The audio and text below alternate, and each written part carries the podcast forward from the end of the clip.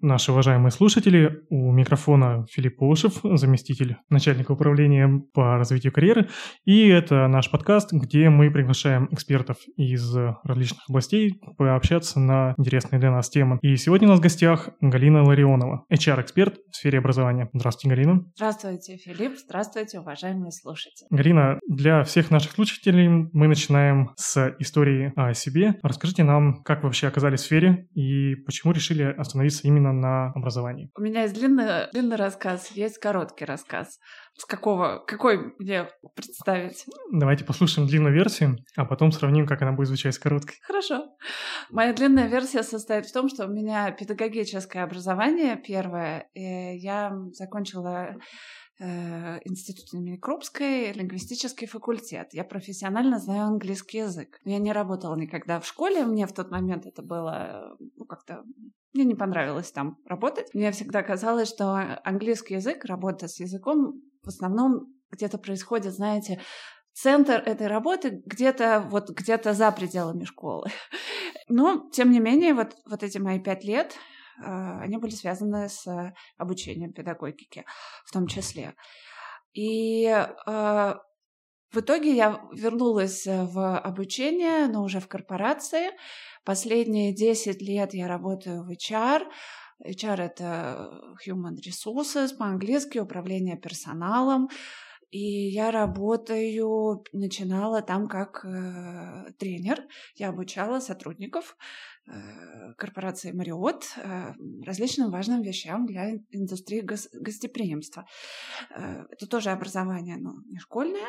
И затем я постепенно росла и уже возглавляла корпоративную академию в различных компаниях. И в какой-то момент я обнаружила себя на этапе поиска нового вызова. Я открыла Центр обучения и развития в одной из корпораций в России, в Москве, и мне прямо захотелось новых вызовов, они никак не приходили. И тут получилось так, что на открытом тренинге я познакомилась э, с основателем и директором э, фонда «Дар», благотворительный фонд, Юлия Вешникова, директор, и мы с ней разговаривались, мы обе были участниками тренинга, и никогда до этого не были знакомы, мы разговорились, я искала новые вызовы, она искала себе э, того, кто будет отвечать за работу с сотрудниками в школе, которая потом стала очень известна, это новая школа, она меня пригласила э, на позицию директора по персоналу. Я была очень рада и одновременно очень достаточно переживала о том, как все сложится. Это было в семнадцатом году. И с тех пор я в, в области образования уже школьного, и я здесь, потому что для меня это важно можно отдельно поговорить, почему для меня важно, что для меня важно, но вот я считаю, что то, что я знаю, умею, то, во что я верю, может быть полезно э, в э, системе школьного образования с точки зрения акцента на людей, на сотрудников и э, на то, как школа работает. Отличная история. А сейчас, наверное, интересно узнать, как бы звучала короткая версия. Короткая версия. А, у меня порядка 25 лет общего опыта работы. Из них последние 10 лет я работаю в корпорации, э, работала в HR в корпорации. У меня педагогическое образование и бизнес-образование. Мой опыт работы в школе включает опыт работы на позиции директора по персоналу в новой школе. Это известная частная московская школа. И сейчас я э, работаю с основателями частных школ, помогая им выстраивать э, работу с людьми в школах. Это короткая. Я признаюсь, мне длинная версия понравилась больше. какая-то более живая и такая искренняя. Это какая-то более такая тезисная, но суть раскрывает максимально. Галина, что самое сложное у вас в работе и требует вот повышенного внимания и вот концентрации? А вы знаете, что самое сложное? Если говорить про работу, мы же говорим про работу HR, да, в образовательной да. организации, и особенно в школе. Знаете, одна из главных сложностей состоит в том, что этой профессии в образовании не было. И на протяжении многих-многих десятков лет сложилась традиция э, такая, что директор — это человек, который занимается сотрудниками. Э, он, с одной стороны, занимается, с другой стороны, с точки зрения уже управления сотрудниками, он занимается не в достаточной степени, просто потому что у него нет ресурсов. И вот то, что никаких не было традиций в этом смысле, в каком-то смысле даже нет запроса на работу сотрудника, специалиста по управлению людьми, нет понимания, чем он может заниматься. В какой-то степени есть опасения со стороны администрации, со стороны директора, что вот что это какую-то важную часть моей работы, куда-то она отходит в другие руки. И сотрудники, они, э, ну, тоже с кем идти к директору, который традиционно первое лицо и центральная фигура, с кем идти к специалисту по работе с персоналом. Все это создает определенные сложности. Наверное, эти сложности, их решение во многом зависит от э, того, насколько директор и его коллеги, число в которых входит директор по персоналу, насколько они открыты новому. Наверное, наверное, вот так. Я думаю, тогда сейчас у меня появился вопрос, который волнует и, наверное, слушателей. А зачем вообще нужен HR в школе? Какую роль он играет в коллективе? Зачем нужен HR в школе? Затем, чтобы сотрудники чувствовали, что они нужны не просто как люди, которые производят, как специалисты, которые производят результаты, результаты контрольных, результаты проверочных, олимпиады, участие в конкурсах, а они важны организации с точки зрения их того, какие они, кто они, какие сложности они испытывают, что для них важно, какой вклад они привносят. Для того, чтобы люди чувствовали себя любимыми организацией, ну хотя бы если не любимыми, то чтобы они чувствовали внимание со стороны организации, заботу со стороны организации. Сегодня есть очень много инструментов, которые могут помочь организации это не просто продемонстрировать, но еще и эти инструменты э, предлагать их использовать и создавать в организации общность, целостность, э, понимание того, куда она идет, зачем она идет, и понимание того, что каждый сотрудник важен. Вот, как я уже немножко сказала э, раньше, и я уверена, что каждый директор или почти каждый директор со мной будет согласен, что очень много задач у директора, очень много. Они, э, директор просто полностью перегружен, и у него просто нет времени на такие важные задачи. Вы сказали, что когда сотрудник чувствует себя частью системы, что он чувствует, что важны не только его результаты, но он сам, а, допустим, в школе сложилась такая атмосфера, это значит, все, миссия HR выполнена, и он может уходить, либо он будет делать что-то еще дальше. А вы когда-нибудь сталкивались с ситуацией, когда вы один раз что-то наладили, и у вас все работает уже бесконечно хорошо, так же навеки вечные? Я с такой ситуацией не сталкивалась. Я да? тоже. Даже если вы провели ремонт дома и все поменяли, абсолютно сделали капитальный ремонт, поменяли проводку, переложили паркет, то это нужно поддерживать, правда же? Кроме того, э, люди приходят, уходят, у них меняются обстоятельства, у них меняется время, которое они готовы, и энергия, которую они готовы вкладывать э, в свою работу. У них меняются приоритеты. У организации тоже могут приоритеты меняться. Кроме того, каждый хочет чувствовать себя отдельно важным. Поэтому у HR, знаете, задач просто вагон и маленькая тележка. Я уже совершенно не говорю отдельно о такой э, тоже важной области, как э, кадровое администрирование, бумаги, документы, э, справки, э, личные дела, правильные, правильное оформление. Это тоже важно, но это какая-то небольшая часть. Но она занимает тоже много времени. Получается, работа как раз с кадрами, это, скорее всего, а сейчас, если мы говорим, это вот специалисты кадровой службы, вот, которые есть кадровики в каждой школе. И вот если бы представим ситуацию, что HR-службы, HR-специалисты а, появились в каждой школе, то как бы происходило вот это вот взаимодействие и к чему бы это вообще могло при- привести? Вот и давай, давайте помечтаем, да. Вы говорите, как будто вы, знаете, сейчас инопланетяне катапультируются на нашу Землю. Мне сложно говорить о том, что могло бы произойти, потому что важно, где эти люди учились, во что они верят, что у них в опыте, Опять же, какова среда, насколько среда, в которую они пришли, насколько школа, в которую они пришли, принимает их в их новых задачах. Э, хочу отдельно, мы с вами немножко раньше коснулись, и хочу прямо специально коснуться того, что кадровик, тот человек, который оформляет документы, Э, это функции, да, они входят в область ответственности HR, но это часть. Это не все. Другая часть – это работа с коллегами вот внутренней коммуникации, то есть информация о том, что для нашей организации важно, э, каким целям мы идем, что происходит у нас э, в целом и у, у сотрудников отдельно. Затем обучение, развитие – это тоже область работы э, службы по управлению персоналом. И это не всегда и не только обязательные тренинги, которые необходимы для повышения категории. Совсем нет. Тренинги и обучение необходимы для, опять же, создания единства для обучения э, тем навыкам, которых э, коллег не обучали ранее или которые им сейчас нужны. Ну, простой пример – переход на гибридное обучение, да, или на онлайн-обучение, или, обуч... или э, беседы с родителями а, как мы знаем, это тоже отдельная важная это очень отдельный, область. Очень, отдельный пласт, просто мне кажется. Отдельный пласт, точно, точно.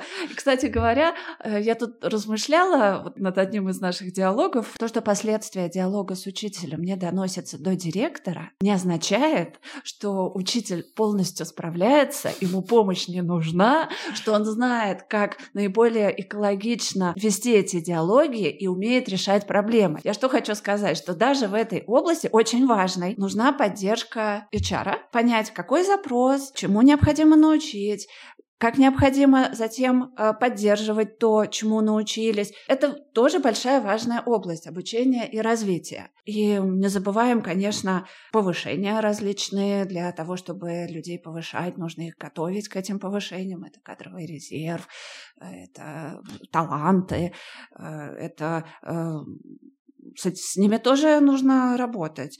Вы знаете, есть очень много областей, в которых HR может быть полезен. Знаете, но важно, что сказать, если коротко, важно, что HR умеет, что он хочет делать и какова среда, в которую он приходит.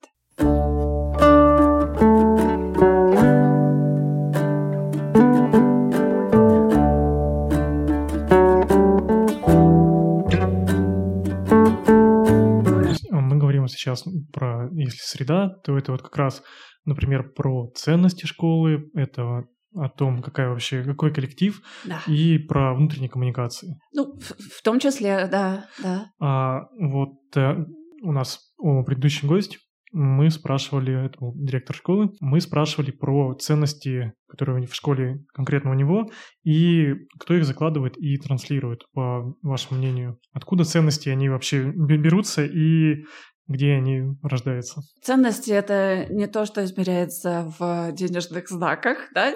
но они очень э, важны. Что такое ценности? Ценности — это то, чего мы придерживаемся э, в нашей ежедневной жизни и работе, во что мы верим, что для нас важно, на что мы опираемся. И в этом смысле нельзя просто эти ценности где-то написать, на табличке э, зафиксировать, повесить, приводить всех на экскурсию, говорить, смотрите, у нас в золоте ценности тут э, представлены. Наверное, чтобы прямо было наглядно максимально про ценность, ну, можно сказать, про ценность уважения. Уважение — это ценность. В чем она проявляется? Во-первых, что такое уважение? Что мы в школе понимаем под уважением? Это когда что? Когда как происходят диалоги, насколько они происходят с соблюдением границ, насколько, например, люди обращаются друг к другу по имени, принято ли это, имени, отчеству, возможно, везде всегда на «вы», а, насколько, э, как дается обратная связь в этих диалогах, а, насколько а, она безоценочна. Не ты поступил плохо, или хорошо, а я наблюдал вот такие-то такие-то факты, э, я вижу, что я интерпретирую их вот так-то и так-то, и это вызывает у меня такие-то чувства, и э, я предлагаю вот то-то и вот то-то.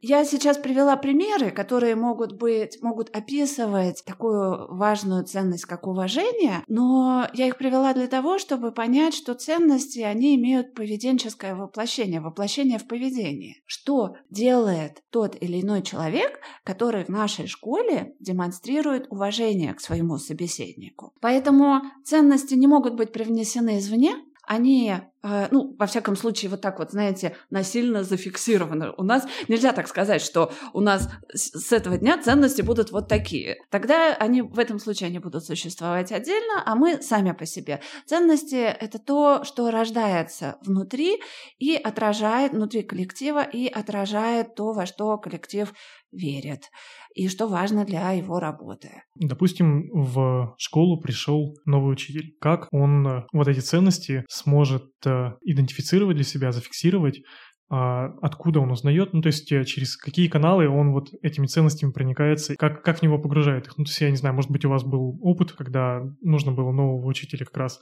погрузить в учебный мир, в эту вот среду, где он будет сейчас работать, и там познакомиться с коллегами и узнать про ценности. То есть все равно ценности, они, скорее всего, не проявляются мгновенно. Ну, то есть человек приходит, он все равно у него идет период адаптации, и потом он эти ценности, ну, то есть как-то узнает, либо он может воспринимать их, ну, например, двояко, или понять не так, то есть он думает, что вот ценность была такое уважение, а, а он напротив хам. Ну, то есть у него были такие ценности предыдущие. То есть э, тут надо искать баланс, либо как-то адаптировать человека, либо учитывать его вот эти особенности. То есть как, как правильно вот учителю зайти в новую школу? Очень много вопросов. Давайте э, отвечу на э, часть из них, потом вы добавите, если на другую часть я не отвечу. Я услышала важный момент, и я, кстати, не обозначила этот момент, когда описывала области работы HR, это подбор, найм и подбор. Для того, чтобы в школу, в которой ценно уважение является ценностью, не пришел учитель, который которого можно охарактеризовать как хама, для этого существует э, такая функция, как рекрутмент, которую выполняет э, сотрудник, который, с одной стороны, очень хорошо понимает, что ценно и важно для этой школы, а с другой стороны, умеет проводить собеседование с кандидатами таким образом, чтобы выявлять совпадение или несовпадение ценностей во время собеседования. Поэтому здесь фиксируем необходимость ценности чара, необходимость проведения собеседований, необходимость исследовать, э,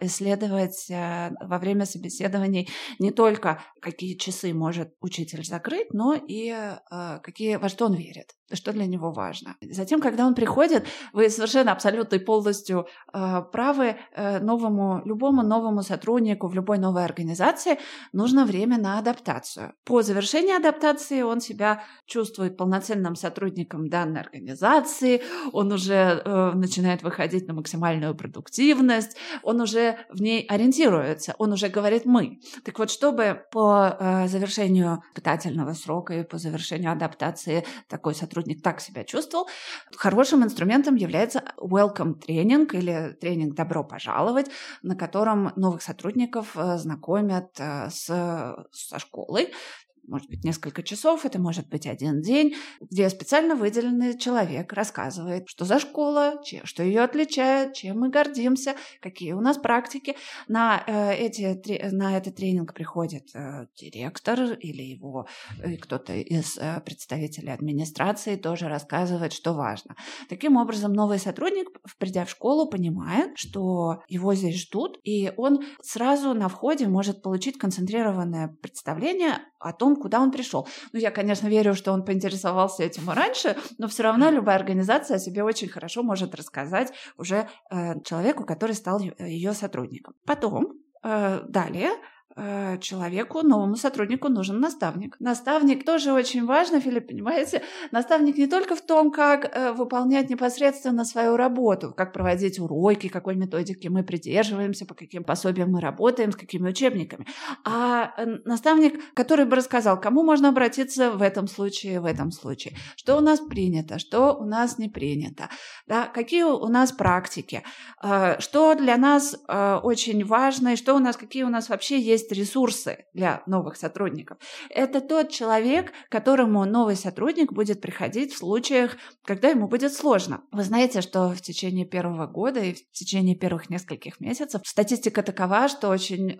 большой процент увольнений приходится на первые месяцы. Когда люди оказываются с новой ситуацией, во многом с неопределенностью, они не знают, к кому обратиться, и они принимают решение, особенно молодые специалисты, они принимают решение, что лучше я э, поищу новое э, новое место работы, чем вот я буду с этими сложностями э, работать, тем более я не понимаю как. Так вот, наставник э, нужен для того, чтобы поддерживать нового сотрудника. И это очень важно. Это, это будущий полноценный член коллектива. Мы уже взаимно с этим человеком приняли решение, что мы готовы работать. Так вот, осталось просто оказать ему поддержку. И внутренние коммуникации нужны для того, чтобы и этот новый сотрудник, и те коллеги, которые с ним работают уже, которые работают э, в школе уже достаточно давно, э, получали одинаковую, э, полноценную, регулярную информацию о том, что в школе происходит, о ее целях, задачах, о проблемах, о всем том, что составляет жизнь каждого сотрудника. И когда внутренние коммуникации, которые могут включать и дайджест, и газету, и это видеообращения, и радиообращения,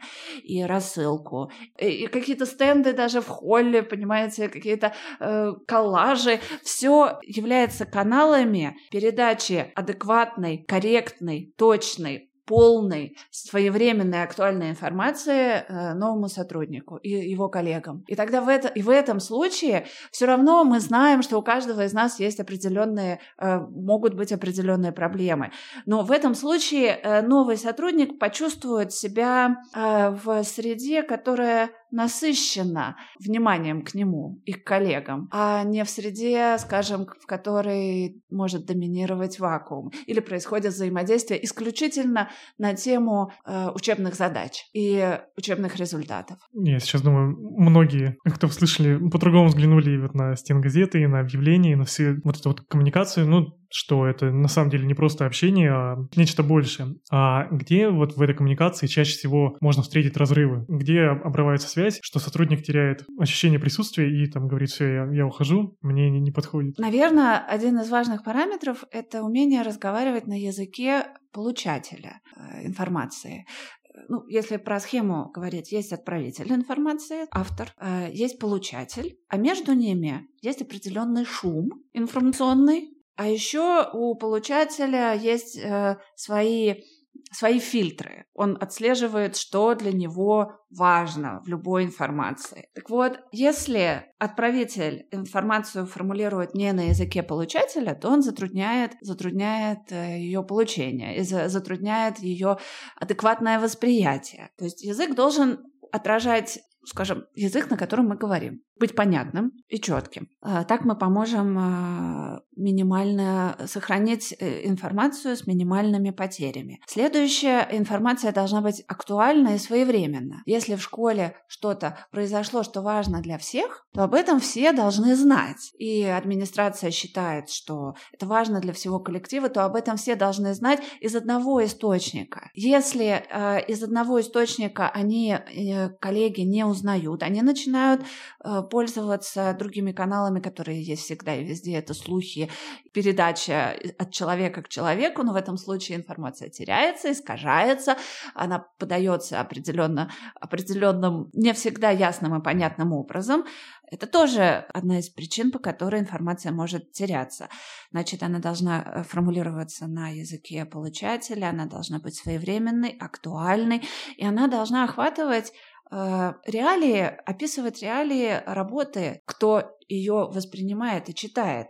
Понимаете, какой можно здесь привести пример? Если э, у нас учитель э, испытывает сложности в коммуникации с родителями, а внутренние коммуникации у нас все время говорят о том, что у нас предстоит мероприятие в районе, я очень преувеличиваю, тем не менее, тогда учитель перестанет воспринимать и вообще различные каналы внутренних коммуникаций как стоящие. Важно еще что внутренние коммуникации охватывают всех сотрудников, и они прежде всего для сотрудников. Вот это э, такая отдельная область, которая, да, понятно, что школа для детей, в ней учатся дети, но внутренние коммуникации, они, они исключительно для сотрудников. И они э, позволяют не делить коллектив на педсостав и на административный состав, а не для всех. Также э, важно для сотрудников иметь канал обратной связи, то есть иметь возможность рассказать, что у них происходит. Э, где-то пожаловаться, где-то рассказать о том, что их волнует. И вот эти пресловутые письма в, в газету или обращения радиослушателей, обращения читателей, это как раз одна из очень важных форм э, обратного движения информации. И вот если мы с вами каждый день, вставая или каждую неделю, обращаясь к внутренним, э, к всему тому, что мы видим внутри нашей организации, о жизни нашей организации, можем рассчитывать на то, что это своевременно, отражает наши реалии, мы можем доверять, и информация полная, то мы будем обращаться к этим каналам еще раз и еще раз. Как только мы поймем, что происходят различные искажения, то такие внутренние коммуникации э, не рискуют быть совершенно нерелевантными и бессмысленными.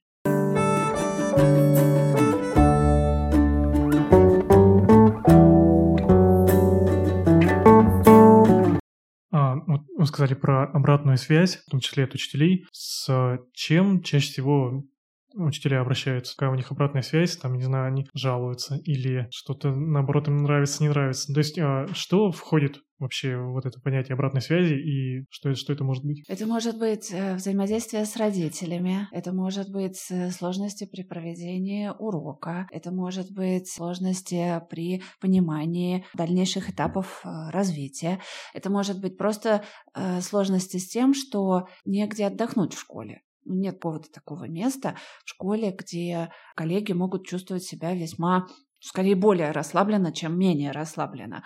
А, вот э, у нас в новой школе как раз школа, когда только мы только-только ее открыли, только-только начали работать у коллег, коллеги активно говорили про то, что нужна комната отдыха для педагогов. Это все то, понимаете, это все то, что составляет жизнь э, э, и работу педагога. У него может не хватать просто материалов, э, у него может, могут быть сложности с установлением контакта с классом или с коллегами, у него могут быть э, сложности с родителями или какие-то вопросы, которые возникли, может быть, транспорт до школы неудобный. Что-то изменилось на дороге, дорожные работы. Мы знаем, что наш город э, сейчас последние многие годы, каждый год регулярно подвергается конструкции. Может быть, настолько схема движения транспорта изменилась, что теперь категорически неудобно. Об этом важно говорить, и понятно, смотрите, тут какая, какая еще мысль. Не всегда, как и в жизни, тут отличий нет. Не всегда в жизни мы можем найти вот сейчас решение прямо в эту же секунду. Но об этом важно говорить. О том, какие решения могут быть, что можно предложить, что можно реализовать сейчас, что реализовать чуть позже. И сам факт такого диалога означает очень важную вещь, что вы как сотрудники или мы как сотрудники важны нашему работодателю, и он интересуется тем, из чего состоит наша рабочая жизнь. А если, например, ну, страшно бывает сказать. Ну, то есть... Ну, говорите, говорите. Не, не, а именно вот э, учителю может быть страшно в какой-то момент признать, что он, да, испытывает трудности, либо он даже может этого не понимать, отобразить, что у него есть действительно трудности, либо он боится обращаться куда-то там с обратной связью дальше, что ему скажут, нет, у нас все хорошо, не выдумывай, ты, это ты неправильно работаешь, система у нас идеальная если такое может быть, ну вот именно вот прям опасение о том, что показаться некомпетентным в этом вопросе, о том, что там не можешь выстроить связь, объективно не можешь взглянуть на проблему, и есть ощущение, что на самом деле проблема, как будто проблема в тебе, когда ты видишь э, со стороны ощущение, что ты как сотрудник плохо справляешься, и ты не понимаешь, то ли эта задача неправильно поставлена, то ли это реально ситуация такая, и ты не виноват. Ну, то есть как вот этот момент э, отследить и понять, что пора обращаться, либо где пора поработать с собой. Это очень э, непростой момент.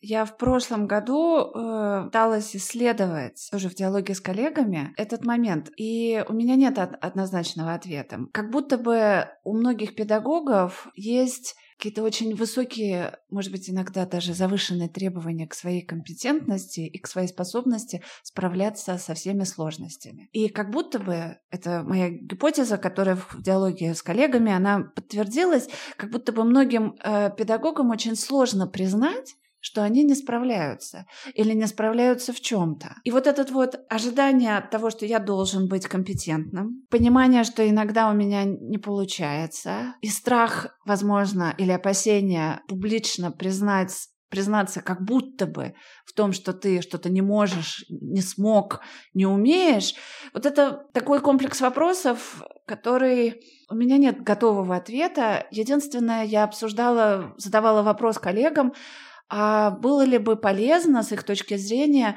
э, возможность обратиться к психологу в школе? Но как будто бы ты можешь, если ты испытываешь сложности, Можешь не хотеть, а сложности испытывает практически каждый на работе, можешь не хотеть прийти за помощью к человеку, с которым ты каждый день работаешь, и который о тебе знает больше, чем ты хотел бы, возможно, вот для целей вот этого доверительного диалога. Коллеги делились тем, тем, что да, сложности есть, и, в принципе, поддержка психолога, психотерапевта, коуча, она была бы полезна, но в случаях, когда можно было бы прийти к человеку, может быть, даже как-то анонимно, просто описать проблему и получить поддержку. Такой сложный вопрос, я думаю, что он еще затрагивает э, тот момент, что в головах очень многих и педагогов, и, может быть, есть какой-то общественный запрос на это, мысль о том, что педагог знаете, он должен нести важное, светлое, ценное, красивое, и как будто бы если бы ты не носитель этого всего, то ты не можешь ошибаться. Вот такое вот ожидание идеала. идеала. А, а когда есть ожидание от идеальной деятельности, то в этих ожиданиях э, сложно, еще сложнее признаваться в том, что у тебя что-то не идет. Со стороны тех, кто отвечает за работу с сотрудниками, если у школы есть хоть какой-то ресурс, просто, может быть, даже желание, ресурс не обязательно финансовый, просто даже желание, э, можно подумать о психологических э, консультациях специалистов извне. Можно придумать различные схемы взаимодействия, при которых такие консультации были бы возможны для педагогов внутри школы э, при обращении к специалистам э, извне. И это тоже одна из хороших практик. Фактически вы сейчас заговорили о благополучии, об индивидуальном благополучии педагогов и вообще всех людей, и иметь энергию на ежедневную работу, на ежедневную деятельность. Это один из таких важных аспектов ощущения того, что я, я в порядке. Ну и в принципе, вот, если там говорить про профессиональное развитие — это непростой путь, он постоянно требует сил, постоянного взаимодействия. Учитель, находясь в классе, он с детьми, но после того, как дети ушли, он остается учителем, ему надо продолжать работать дальше, и вот это вот э, соответствие тому, что тебя держит за идеала со всех сторон. Родители считают, у них есть свое мнение, каким должен быть учитель, дети знают, каким должен быть учитель, директор и образование в целом знают, каким должен быть учитель, и ну вот во всем этом я теряю нить, а где вообще сам учитель? Со стороны это кажется, что потеряться-то сложно. Вот на месте учителей, мне кажется, там вообще непонятно куда, в какую сторону двигаться, развиваться. Какие качества необходимые вот в, в этом всем не потеряться. То есть, чтобы находить себе силы развиваться дальше, например. Филипп, вот вы сказали, мне кажется, вы очень полно описали э, вот этот круг, в котором находится учитель, но еще не забываем административное давление и необходимость отчитываться в государственных школах, там какой-то огромный корпус документов, которые учителя должны готовить. Вы знаете, я бы начала, наверное, сказала, что нужно хотеть развиваться и хотеть понимать, каким ты хочешь быть. Если у человека, у сотрудника есть такое желание, не чтобы ему вот рассказали и показали, а как-то начать формировать свое представление о том, каким он хотел бы быть, это первый шаг. Как не потеряться? Читать, взаимодействовать с коллегами. Мы, кстати, с вами, вы, вы практически перешли уже к тому, о чем я хотела сказать чуть позже, что внутренние коммуникации, они охватывают не только потребности ежедневные или не только потребности новичков, но и тех, кто работает в, в организации, в школе три года, более трех лет, тех, кто работает давно. У, каждой, э, у каждого из этих, э, у каждой из групп, из этих групп сотрудников есть свои, свои потребности. Вот у новых сотрудников есть э, потребность быть принятым, в организации, я не ухожу, это я сделала шаг, полшага в сторону, быть принятым в организации, быть принятым в профессиональном своем сообществе, на кафедре, кругу коллег, которые преподают то же самое, тот же предмет. У тех, кто э, работает уже какое-то время, есть э, потребность в том, чтобы Э, иметь возможность делиться опытом в том, чтобы организация признавала их заслуги. Ну а у, у тех, кто работает давно, э, есть потребность в том, чтобы транслировать свой опыт и чтобы организация официально э, говорила о том, что вот с нами работают такие авторитетные, важные, профессиональные, компетентные люди и давала возможность этим людям делиться как вовне, внутри организации, так и вовне. Это одна из тоже функций. Так вот, как не потеряться? Нужно, наверное, хотеть не потеряться, хотеть э, и формировать совместно с коллегами представление о том, как не потеряться. Вот у нас в новой школе я с коллегами инициировала лабораторию, на которой мы обсуждали реалии жизни педагогов, и была ее бессменным э, ведущим. Она сначала называлась «Лаборатория боли». В тот момент мне казалось важным, что в названии у нас то мы говорим о том, что у нас болит. Но потом уже прошло уже много, может быть, пару-тройку лет, и я поняла, вот уже из нынешних позиций, что как будто бы такое название двоякое достаточно. Оно двоякое, да, оно двоякое. Я поняла это только потом. А, и когда я э, закончила работать, коллеги сохранили, насколько я знаю, эту лабораторию, но переименовали ее в лабораторию опыта. Так вот, мы на этой лаборатории встречались э, раз в неделю, и туда мог приходить кто хотел. И мы обсуждали то, что э, у коллег болит, как, например, новичкам, насколько их принимают, не принимают. Э, мы э, обсуждали вопрос, в том числе формирующего оценивания, вот что это такое, как это может быть применено. У нас э, на нашей лаборатории делились опытом тех, э, у кого это есть в опыте или кто об этом э, размышлял. Э, мы э, также говорили о том уроке, как они могут быть по построены, потому что в новой школе что я считаю ее сильная сторона, собирались очень люди с различным опытом из различных областей. И вот это вот пересечение, переплавление, взаимный обмен, он очень обогащал всех коллег. Я делала после каждой встречи, я делала обзор этой встречи без указания имен, о чем мы говорили, к чему мы пришли. И делала рассылку на всех участников. Для меня это было очень важно.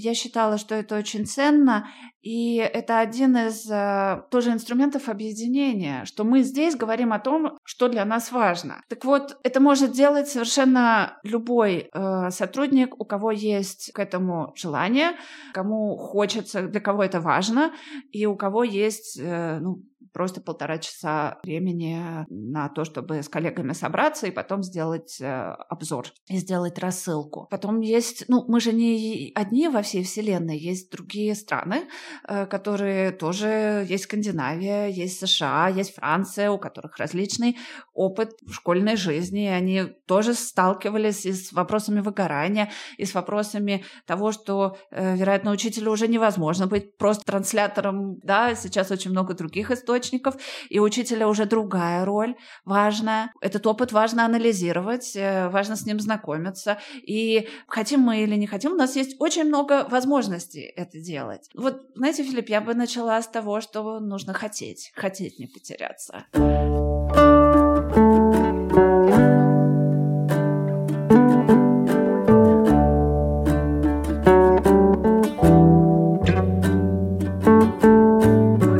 Спасибо за такой развернутый ответ, Галина. А вот, наверное, сейчас у кого-нибудь, кто вот нас слушает, ну, даже у меня появился вопрос, а если ты хочешь, но ты не можешь, или ты не успеваешь, или у тебя не остается на это вообще сил? Как вообще, насколько сильное желание должно быть и сильно ли оно вот у педагогов, ну, с кем вы, например, работали? А... То есть, может быть, есть такое, что со временем на работе уже начинаешь постепенно выгорать, и вот это вместо активного добивания целей появляется какая-то инертность, и вот это вот, я, нет, все, я, я уже отучился, я уже все знаю, мне учиться не надо. Ну, мы все знаем, что таких примеров много.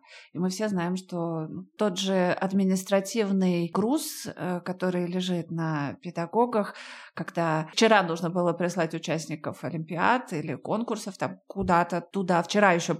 Сегодня поступила информация о том, что вчера должны были прислать. Э, то время, которое они могли бы посвятить подготовке к урокам, они посвящают заполнению отчетов или, или их очень стимулируют текущие показатели, текущие метрики применяемые к школам, их очень стимулируют к тому, чтобы все время направлять учеников на олимпиады, хотя, может быть, э, к ежедневному образовательному процессу это, может быть, имеет мало отношения. Это все реалии, в которых действительно живут педагоги, и которые, и которые у этих педагогов отбирают ресурс и энергию. Я очень хорошо понимаю, что я согласна, что кроме желания нужно иметь еще энергию и время.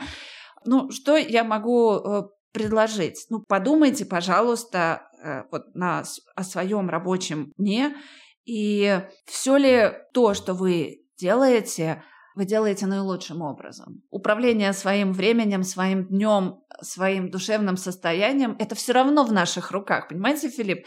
Ну вот с какими бы обстоятельствами мы не сталкивались, все равно от нас зависит наша реакция, наше восприятие, наши действия. Если чувствуете выгорание, попробуйте найти специалиста, который поможет вам в этом. Если вы чувствуете выгорание, попробуйте снизить нагрузку, попробуйте взять меньшее количество часов. Если вы чувствуете, что вам необходима помощь во взаимодействии с родителем, тоже обратитесь к э, специалисту. Если вы хотите поменять часть своего рабочего дня, то у вас в итоге это сможет получиться. С одной стороны, я очень сочувствую тем людям, которые чувствуют себя в таких в тисках того, что они должны, и уже забыли, может быть, про то, что они хотят. С другой стороны, только возвращаясь к тому, к нашему собственному «я», мы можем обрести равновесие. Ну, не, ну, никак нельзя уйти от того, во что верю я и что хочу я делать. Но никто не придет и не скажет, у тебя теперь должно быть вот так. Разогреть свое внутреннее я. Огонь, который тебе горел, начинает угасать, и как его разогреть снова? Получается так, наша внутренняя э, энергия, да, и ее запасы важно поддерживать. Через хобби, через э, взаимодействие с важными для нас людьми, через беседы, которые для нас важны, через посещение интересных мест, э, выставок э, музеев, поездок, парков, просто парков, через то, чтобы ложиться раньше, через то, чтобы нагрузку физическую сделать регулярной частью. Вы знаете, ну, мы делаем то, что важно для нас все равно выбираем, мы все взрослые люди, мы выбираем. Среди массы дел мы выбираем те дела, которые важны. Вот посмотреть на себя как на важный ресурс у себя, что мы у себя есть, и мы о себе, важно нам о себе заботиться. Со стороны же не всегда получается на себя это взглянуть и оценить. Ну, то есть где-то бывает, э, ты внутри потерялся, и есть какие-то, ну, вот, тренинги, встречи. Ну, я полагаю, вот лаборатория боли, которая была, это отчасти как раз такая коллективная рефлексия, это заземление и посмотреть, где ты находишься сейчас, понять, что ты не один, ну, общаясь с коллегами. Как-то смотрели эффективность, то есть как было до лаборатории и после. Что изменилось и к чему это привело изменения в коллективе и конкретно там в каждом учителе, например? Помните, да, э, у нас... Э, я не проводила, как вам сказать, я не обозначала участников, угу. у меня была рассылка, но я не обозначала тех, кто приходил. В этом я считала важно э, сохранять анонимность, важную приватность. Таким образом, я верила в то, что это позволяет создавать атмосферу доверия. Когда ты как раз вот тот момент, что ты не транслируешь свои боли на всех тех, кто вместе с тобой работает, и, может быть, ты не хотел бы, чтобы они об этом знали. А ты обсуждаешь это с теми, кто заинтересованы, кто в диалоге с кем ты веришь. Поэтому у меня не было э, на тот момент, наверное, таких задач. Провести мониторинг того, каково состояние до запуска лаборатории. Я понимала, что такой инструмент нужен для э, внутреннего объединения, но у меня не было видения этого инструмента как инструмента, который может дать нам определенные метрики, с которыми мы позже будем работать. На данном этапе, на этапе запуска школы, когда было очень много сложностей, и, как я уже сказала, коллеги пришли совершенно из разных практик. Кто-то пришел из, гос- из государственных школ, кто-то из частных, кто-то вообще пришел из университетов, кто-то пришел из центров дополнительного образования, кто-то работал с детьми с ограниченными возможностями, кто-то 10 лет посвятил работе с такими детьми. Важно было э, внести свой вклад в переплавление этого опыта и в то, чтобы сделать его коллективным. Но я, я вам благодарна за этот вопрос. На любом другом этапе развития организации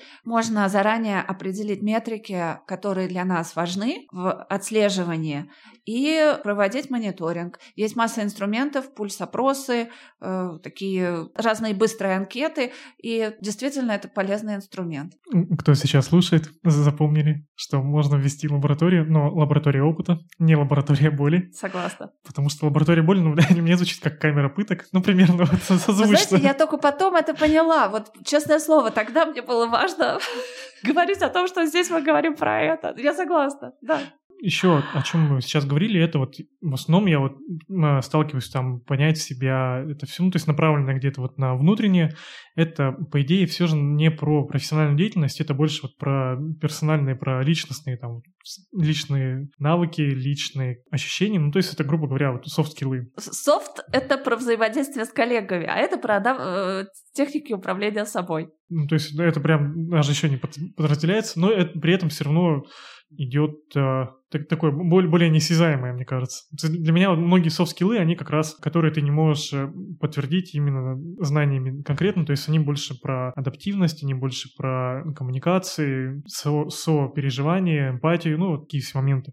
И вот у меня вопрос, можно ли их вообще прокачать, и можно ли им научиться? Давайте сделаем для того, чтобы быть в едином поле, софт-скиллы или навыки социального взаимодействия. Это такие навыки, которые позволяют нам взаимодействовать с другими людьми, и находятся не в зоне того, что мы изучали в университете, то есть не в зоне нашей профессии, а в области установления и поддержания контакта с другими, да, вот так их обозначим, потому что ну, не все могут понимать, что такое софт-скиллы. Э, это, эти, навыки, эти навыки позволяют нам добиваться результатов больших, чем, если, чем те результаты, которых добиваемся мы в одиночку. Им можно обучиться, их нельзя измерить, и способность ими овладеть зависит в том числе от вашей способности понимать, что принято, какие правила в этой организации.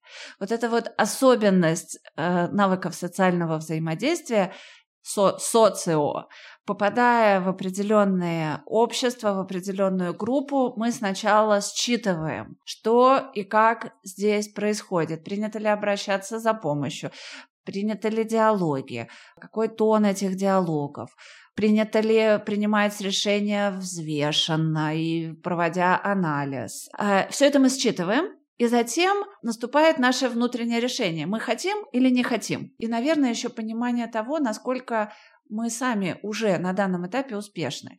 Если совпадает наше понимание о том, что мы не, не, не весьма успешны, и в данной группе принято то, чему нам важно научиться, то мы можем это научиться, этому научиться. Для того, чтобы этому научиться, ну, наверное, нужна поддержка, нужно, нужно опять же желать этого, Э, и почему я сейчас немного задумалась, у меня такая внутренняя развилка, про что сейчас важно, важно было бы сказать.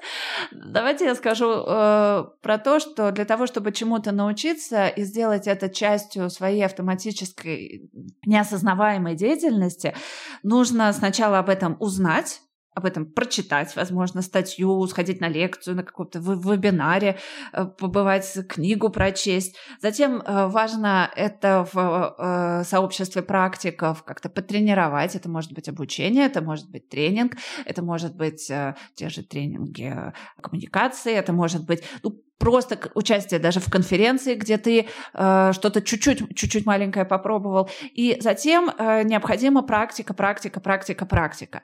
И чем более мы практикуемся, тем э, мы в свою рабочую деятельность внедряем э эти умения. Одним из стимулов э, этих, внедрения этих умений в свою жизнь является, могу назвать такой, что по мере нашего профессионального роста наши навыки социального взаимодействия приобретают все большую, все большую значимость.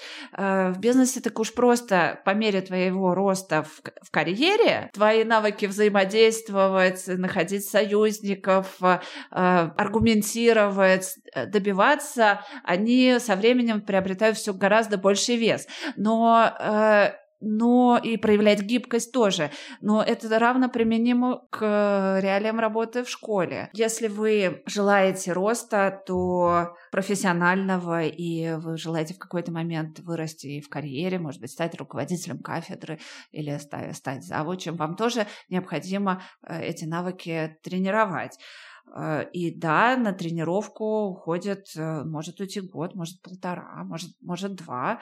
Ну, в итоге, если вы будете это делать, то э, вы будете включаться, даже не задумываясь о том, а, что вы это делаете. Ответила ли я на ваш вопрос? Если нет... Я думаю, что да, ответил. И очень так воодушевляюще это все прозвучало, что хочется ну, вот, все равно продолжать это делать. В любом случае, я думаю, что любые навыки, которые есть, если они э, прокачиваются целенаправленно, они когда-нибудь, где-нибудь тебе точно пригодятся. Ну, либо если ты понимаешь и осознаешь, что вот нужно учиться здесь сейчас, и зачем мне это нужно, вот как бы продиагностировать сам себя и понять, ага, вот этого мне не хватает, значит, я буду этому учиться, и это будет здорово. Это да. очень, это очень э, важные слова, продиагностировать э, самого себя, и еще что умение за плечами не виснет. Да, инвести... инвестиции в собственное обучение, в собственное образование, они самые долговременные. И, и самые окупаемые. И самые окупаемые. Самые окупаемые. Я думаю, мы, наверное, будем на сегодня закругляться. Мы прекрасно пообщались. Я думаю, что мы пригласим вас в гости еще раз. Спасибо большое. Да. Э, благодарю вас за приглашение. Для меня очень э, важно. И спасибо за э, наш прекрасный диалог. Было интересно. Да. Я думаю, что многие слушатели для себя услышали где, где услышали где-то себя, услышали необходимую информацию, поняли, что они не одни. И, в принципе, интересно провели время. Спасибо. Да, мы будем прощаться. У микрофона был Филипп Полушев, моя гостья Галина Ларионова, HR-эксперт в сфере образования. И услышимся в новых выпусках. Э, до свидания. Всего доброго. До свидания.